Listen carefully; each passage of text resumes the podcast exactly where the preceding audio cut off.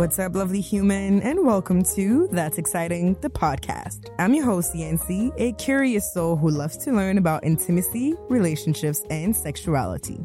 I am also a bachelor in interdisciplinary studies in sexuality. I wanted to start the episode with some updates and news. The podcast is going to be dropping every two weeks from now on. That is due to work and university, as I want to bring as much knowledge as I can to the podcast and also maintain the production quality of these episodes.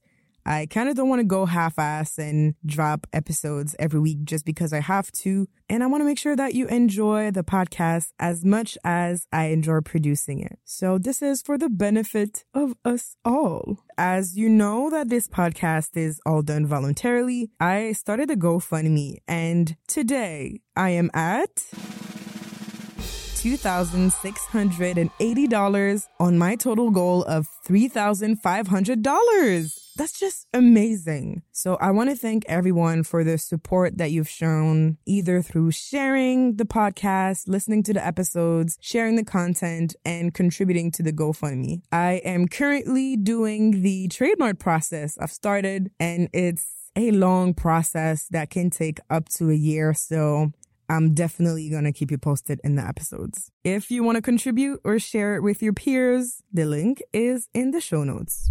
So today we are talking about sexual shame. And to talk about this fascinating topic, we're joined by Eleanor Gershman, who sounds like this. Let's ha- make people stop having sex because we're spreading disease a lot. Eleanor will enlighten us throughout the episode about sexual shame and sex education. Eleanor is currently pursuing her master's in social work from the Brown School at Washington University in St. Louis, as well as working towards a certification as a sex educator. She specializes in sexual health and education and has a great passion for promoting positive sexuality and helping people learn more about their body, relationships, and breaking down the barriers to pleasure. She has experience as a sexuality facilitator and understands the importance of recognizing and overcoming sexual shame. She believes everyone should have the chance to experience pleasure in sexuality and feel confident in their own skin. We're also joined by Kaci Mial, who's today's guest, who sounds like this.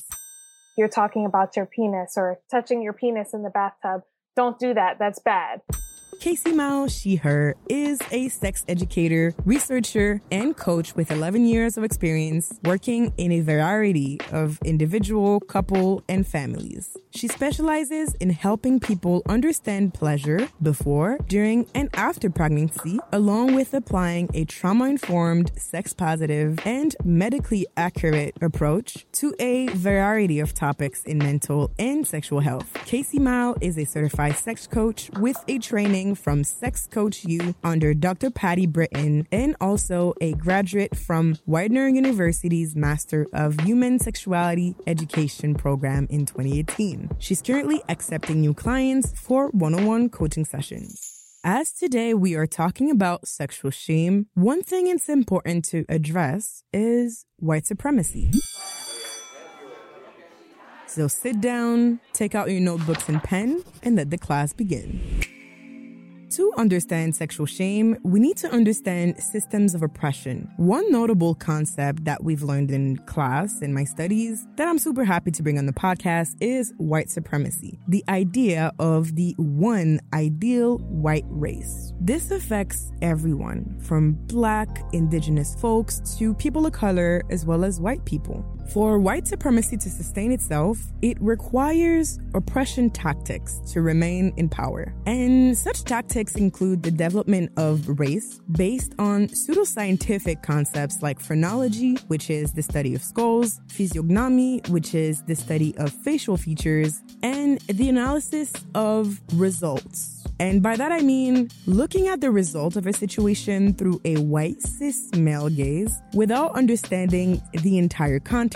A good example of this comes from the book Killing the Black Body from Dorothy Roberts. From a historical standpoint, she addresses how black women are perceived and were perceived by white slave owners, white scientists, and white scholars, and she elaborates on where the Heronews portrait of black women being unfit mothers comes from in the US. So, in the chapter of her book, she talks about the modern way poor black women benefiting from welfare in the 90s are represented. So she says, the picture of reckless black fertility is made the more frightening by a more devious notion of black childbearing. Poor black mothers do not simply procreate irresponsibly, they purposely have more and more children to manipulate taxpayers into giving them more money. So, in summary, the image depicted of black women having more babies to fatten their monthly check is a false conclusion. Rather than looking at the context, what's the socioeconomic economic status, the current politics in place, the discriminating laws, is there a practice of redlining, etc. So you see,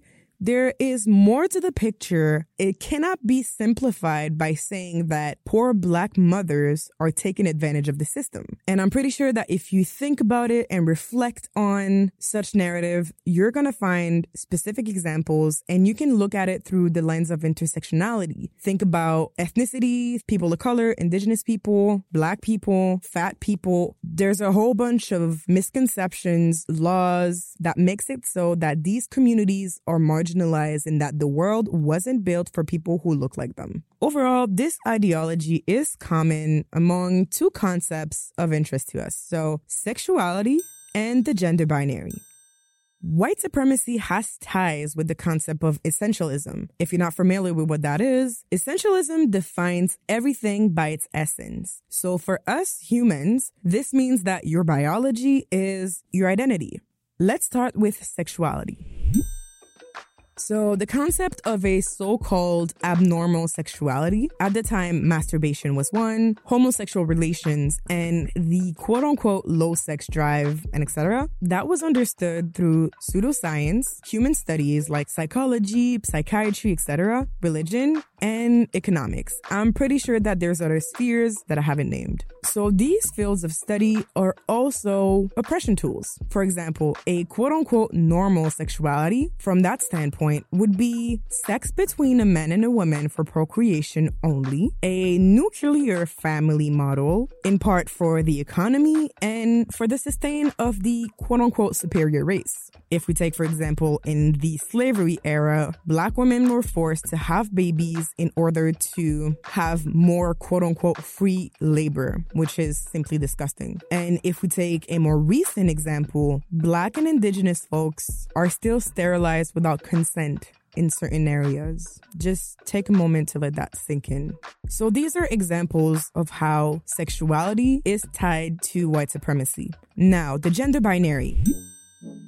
Basically, that is the notion that your sex that was assigned to you at birth is your identity. So if you're born with a penis, you're a man, and if you have a vulva, a uterus, and a vagina, you're a woman. And for this one, I'm gonna let my dear friend Maya, that was on the episode number four called Gender versus Sex, explain the difference. Also, if you wanna hear the whole episode, it's really good, so go check it out people will look at someone's biology and whatever they feel like their biology signifies about their identity, that is who that person is. So this happens with sex and gender all the time because people will look at a person like, you know, the whole sex assigned at birth thing. Your biology is like the essence of you, essentially. And this has gone like really, really problematically when it comes to race and gender as well, where in the past, and unfortunately still today, but less so, scientists have looked at the biology of Black people, the size of their skulls or of their brains, and they've looked at the hormonal levels of women, cis women specifically, and they point to those things to say, see, this is why Black people aren't smart, and see, this is why women are really emotional. Because Black people aren't smart, because women are really emotional, they should not be like allowed access to certain kinds of rational intellectual spaces. If you have a penis, then you are a man and you are masculine masculine and like all of those things like and and then you're also attracted to femininity because that's the opposite of what you are and so you need the opposite present in your life. It's like all of those things are just assumed to line up But I read this fascinating research article that's like, not only is it the case that most people have a mix of masculine and feminine kind of personality, characteristics, behaviors, interests, etc. This is also true at the neurological level and the physiological level. So it's actually the case that most people have a mosaic of traditionally masculine and feminine like parts of their brain. So there's no one brain that only exhibit, or not no, but majority of brains exhibit some mixture of masculine characteristics and feminine characteristics. And that's also true in our psychology. So psychologically, there's typically some sort of mix of masculine and feminine characteristics. And so that comes out in our personalities, in our interests and things like that. So, overall, the notion of quote unquote normality in sexuality and gender expression, we can see serves and is kind of tied to white supremacy. For example, if you fit outside of the binary, you're something to either fix, ostracize, and or punish. And we can see that a lot on the political sphere today. Now that we've covered the basis, let's further our exploration with Eleanor and Kaci. I think the way that we think about it today really has a lot to do with religious values and it's very much based in religious morals and teachings, but that doesn't mean that it can't still affect everybody. As certainly today it's become quite mainstream, and I think a lot of our politics and our media, certainly in the US, it's a very puritanical, patriarchal society, so very much sexual repression. I think we've been there for a long time, unfortunately. When we think of modern purity culture, the purity culture movement really began kind of after World War II ended. Well, 1960 is when the contraceptive pill was available on the market. People were having a lot more just sex having fun with it, and they were having sex for enjoyment because women didn't have to worry so much about getting pregnant, and so they could go and do their thing and have fun. Unfortunately, we see the AIDS epidemic really raging through communities. There's just this general moral panic that's beginning, and a lot of that moral panic kind of comes through with evangelical religious organizations. I mean, abstinence only education started off as let's ha- make people stop having sex because we're spreading disease a lot. That was basically their idea. So since 1981, I believe, since then the government has spent $2 billion on abstinence only sex education in the US when you say purity culture and the impact that that has, we see the homophobia, transphobia, and the impact that this has, thinking about like for black trans women being murdered at a disproportionate rate. That's not coming from nowhere. If we don't get to those root causes, homophobia, transphobia, even racism and classism, we're really not going to make a positive impact. Now that we've covered the basis of where sexual shame can come from, let's explore the what it is and the how it manifests. And to do so, we're jumping right in the episode. What can sexual shame sound like and what can it look like?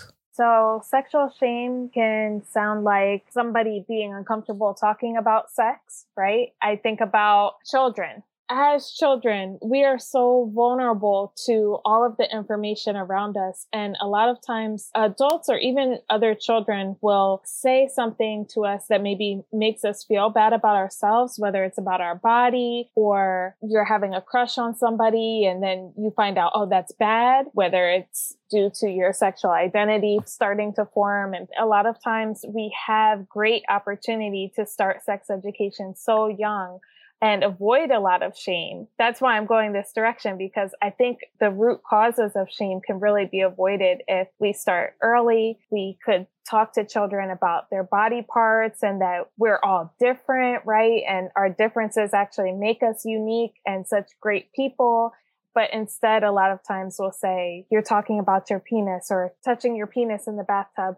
Don't do that. That's bad and it goes on and on and on. And of course, as we're adults, we might have difficulty connecting with others. We might be insecure, whether it's about our body image, our sexual identity, our sexual self image, how satisfied we are with sex. We have all these ideas of what we should be doing. You might hear me say that a lot because that is a lot of where this comes from and on and on and on. So those are some things I think about when we talk about sexual shame. If we elaborate a little bit on the sex ed for y- younger people, I feel like there's a lot of adults that are really uncomfortable having these discussions, probably because the conversation that they had was either non-existent, really uncomfortable in itself also, or it can it can be a um a tricky subject if you don't feel like you have the tools or resources. So when you talk about uh, sexual education for children, what would you see by parents and also in school? A lot of adults, we don't even know where to start mm-hmm. because of what you said. We've had the same experiences, most of us, as children. It's either non existent or we've been shamed ourselves mm-hmm. and we're working through our own shit. Mm-hmm. so, how do we not recreate that with the young people around us, whether it's our own children, whether it's people in our family, our friends' children? I would say starting with getting that basic knowledge is really important so you can feel more confident talking about it there's an amazing website. It's called Sex Positive Families. And I would really encourage people to check that out because it has so many different resources that makes it so easy to look up whatever you want to know about sex and how to talk about it within a family setting if you don't want to take that step that far, even just talking to young people about the correct name for their body parts can go a huge long way not being afraid to say things like we're in the bathtub you're going we're going to wash your vulva mm-hmm. or you have a penis, you have arms and legs, right? Right. Making... We talk about every body parts in except for oh, your wee wee, your bum bum.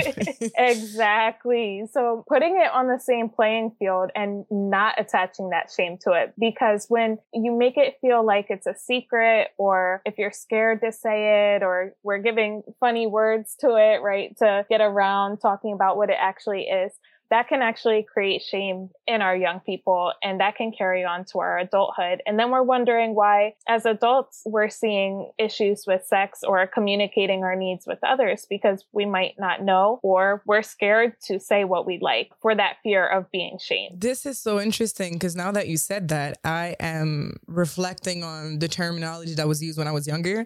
And I used to hate when somebody said vulva. Ew, vulva. it was like, oh, we're gonna wash your your shushu and we're gonna wash other different terms. I was like, okay, cool, but like the real actual terms, it kind of created a taboo around it, which is interesting. I wonder if, as you're saying this, and actually, I pretty much know, right, because of working with different people, but it's also a cultural thing culturally, I wonder how we're creating shame in our families because as you just said, maybe for you, it was using those more medical terms might have actually turned you away from wanting to talk about it. Whereas somebody else might really be drawn to that, right? How do we make it comfortable to have the conversation in general, no matter what the term is?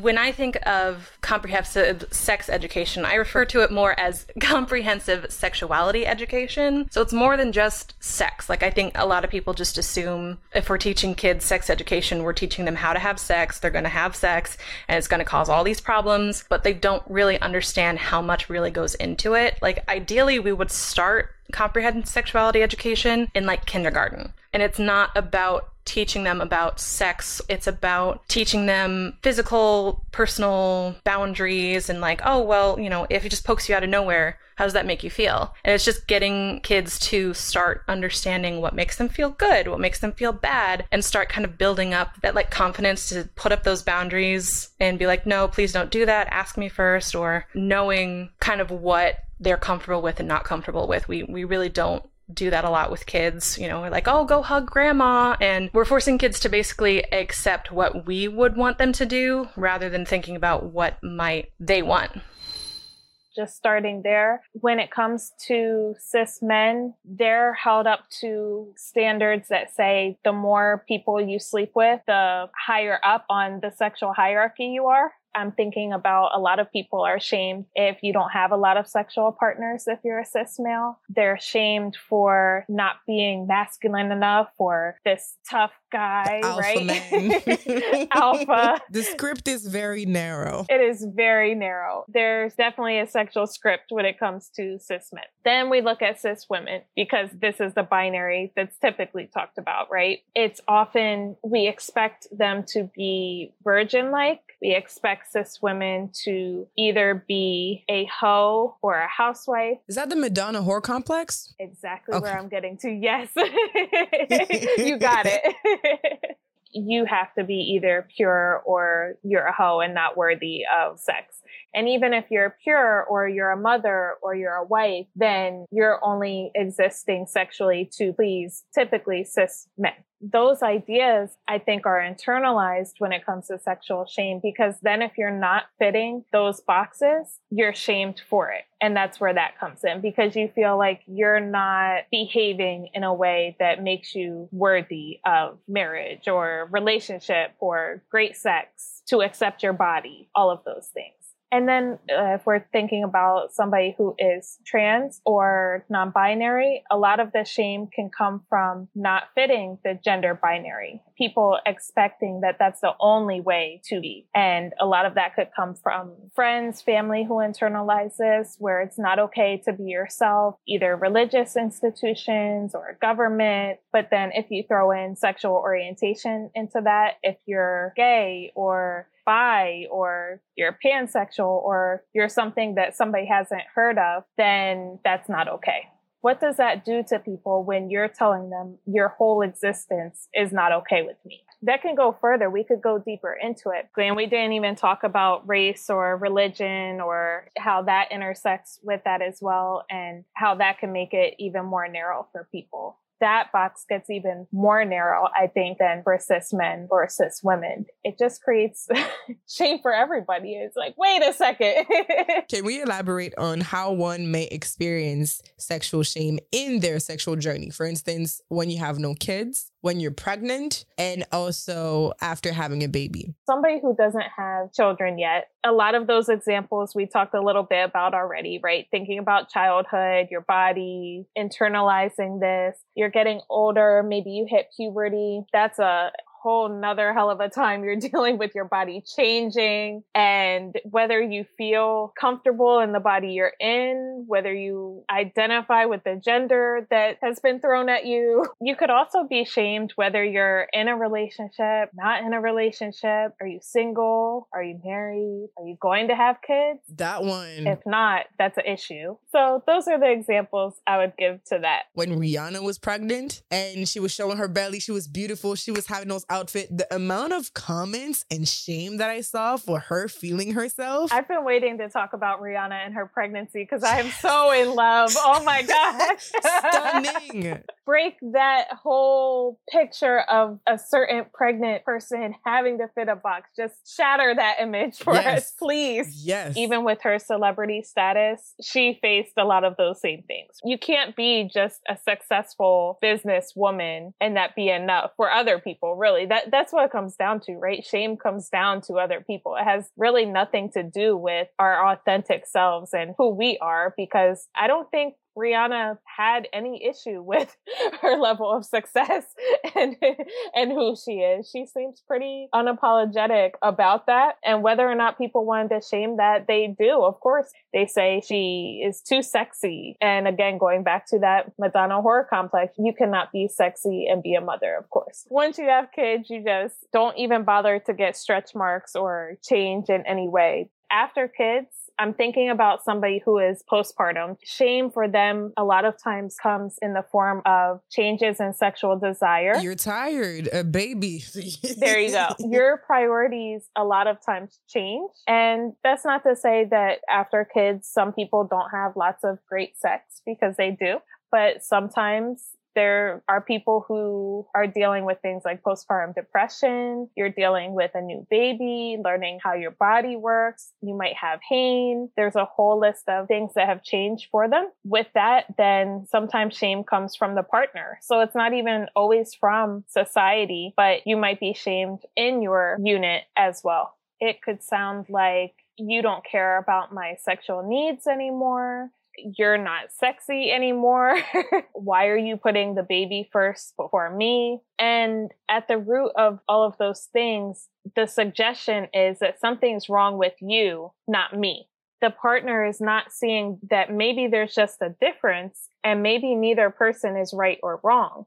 Especially when it comes to sexual desire. A lot of times people think if you don't want to have the same amount of sex as somebody, and this could be regardless of kids, if you don't want to have the same amount of sex, that the person who wants less sex or no sex is the one in the wrong. And that's where that person might be insecure themselves and kind of projecting I think it's because we place such a high value, we as in society or outside people, not necessarily me and you, we place such a high value on the amount of sex, the number of partners, and comparing that to each other. And my head wants to explode when I hear it because if you were able to hear everyone talk about it, it's so different. What one couple thinks is a great sex life might be sex once a month Whereas the other couple, if they're not having sex three times a day, every day a week, then they feel like they're failing. As long as, you know, you feel good about the sex you're having, that's the ultimate goal.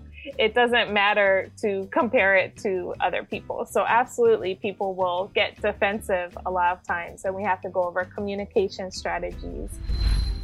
I wanted to jump in to offer more clarification on what was said. So, the difference in sexual desire.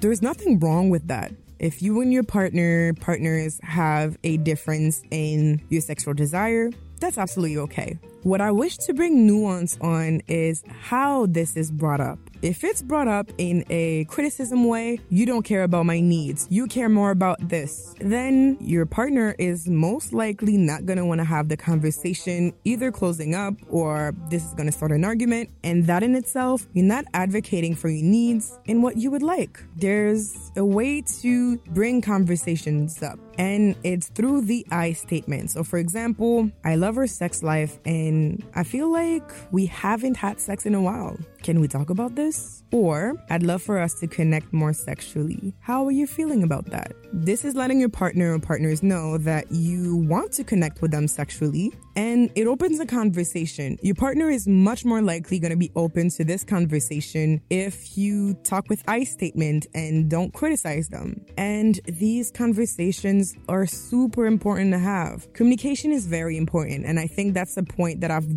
drawn home through this whole podcast. So if you ever need help, there's always sex therapists near you and there's plenty resources online. And just know that you're not alone. We'll learn more about sexual shame right after this.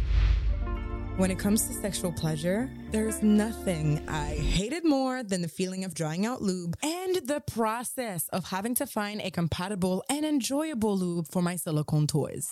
If that's your case, Sutil is the perfect lube for you. I've been using Sutil Luxe for the past two years, and let me tell you, the texture is amazing. It is so silky and really pleasurable, so I'm not changing my lube anytime soon. Sutil is a water based, paraben, and glycerin free pH balance, that's very important, lube made with the finest botanical, eco certified ingredients. Made by two Canadian women who understand the whys, what's, and hows, they offer Sutil in the luxe and rich formats, optimal for any type of play, perfect with condoms and your favorite toys. Enhance your experiences today. For luxurious and silky pleasure, choose Sutil how can someone start their journey of shedding sexual shame? And also, um, what are some exercises that they can do? Some tips I would say to get started is think about where the shame comes from. It might start with having to do a lot of self reflection, journal or meditate, take a walk and really think about what is the source of that? Is it that it came from a church that you went to? Is it coming from your family, from your partner? Is it a social media page that you follow that is just not serving you anymore? Whatever that source of shame is, once you figure that out, that's easier said than done, especially if we're talking about families, if we're talking about friends. That can be really difficult because you might not have access to giving it up at that moment or feel like you don't.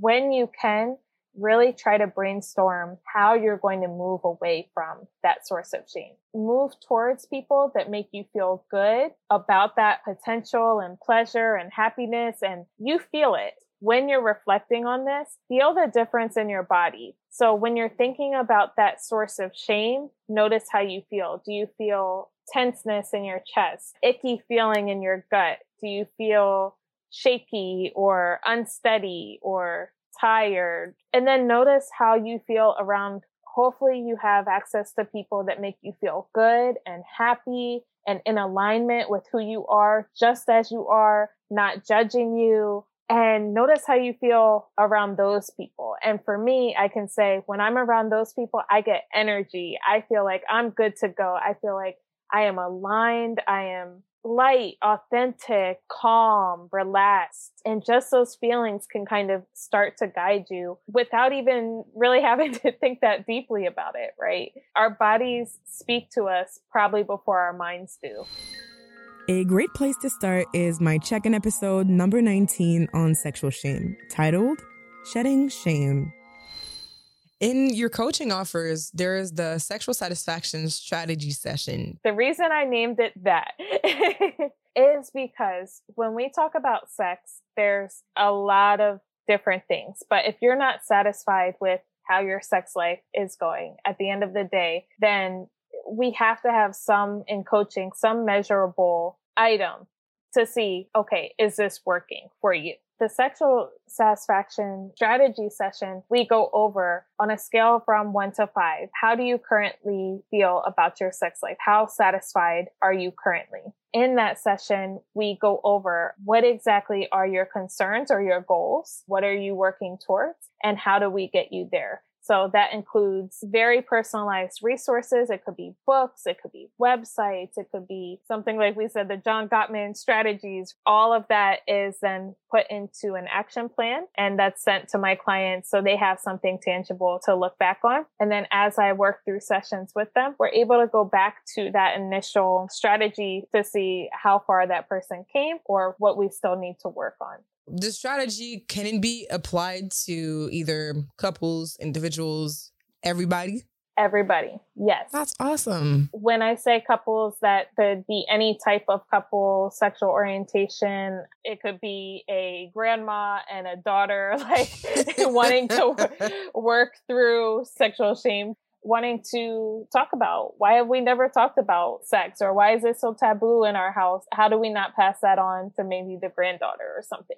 Bringing it also back to my ideal clients. Typically i work with those who are, are interested in trying to conceive currently pregnant or postpartum just because i have also experience in with reproductive health. So i like to include that as well Ah, a huge thank you to Eleanor and Kaci for coming on the podcast and bringing your knowledge and expertise on sexual shame. One thing that is important to highlight is that everybody is at different stages of their sexual journey, and that may be discovering their gender, rediscovering their gender, exploring their sexuality, and also shedding shame. And I think this is a part that we all have in common that I don't hear about too, too much. And speaking of shedding shame, this is a personal note.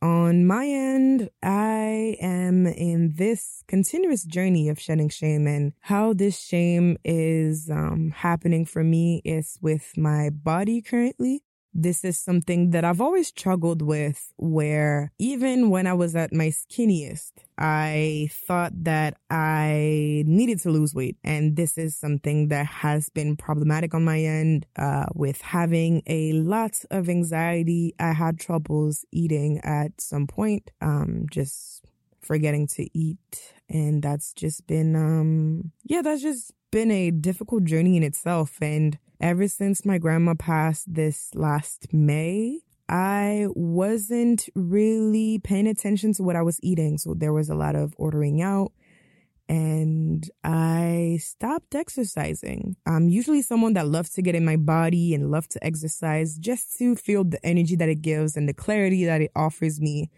um, with my thoughts. And uh, I haven't done that. I've been pretty static, uh, working a lot and I think drowning my sorrow and my grief in a way. And now every time that I look in the mirror, I can't help but to not necessarily in a negative way, but see that I have, let's say, new stretch marks or see that my stomach is a bit more full than it was a year ago. And it is a continuous journey of learning my body again because I don't have the same body as when I was 19 or 20. And the funny thing about this is my parents keep telling me at 25, you'll see your body is going to react differently. And that's kind of true.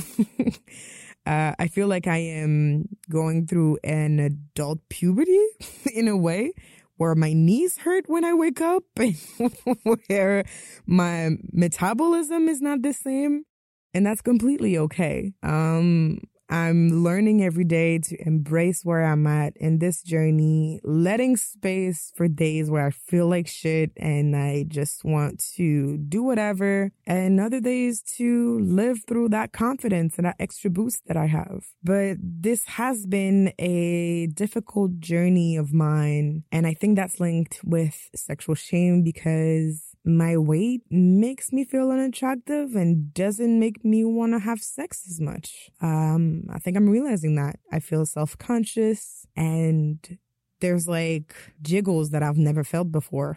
so, in itself, that's a journey where I'm learning to love myself and I'm learning to discover new things about myself.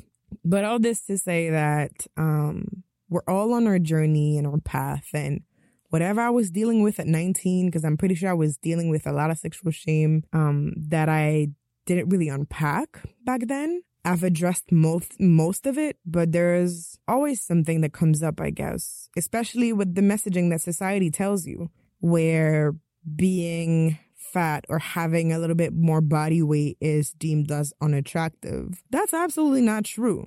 So that's where I'm at in my journey um, where are you at? If you want to start questioning and start reflecting on those questions, I highly recommend my last episode, the check-in episode on shedding shame. Uh, this is an exercise that I did and, um, I've learned a few stuff and I think that will be valuable for you too. Anyways, we are at the end of the podcast. And as usual, I hope that you found value in what I offered today. And, uh, yeah, we're at that part. Leave a review and, uh, rate the podcast. This is like your YouTube like, comment, subscribe, aka the content creator currency. This really helps me know what I have to improve on and also know what type of content you like and where to aim my arrow of sexual experience explorator, I guess.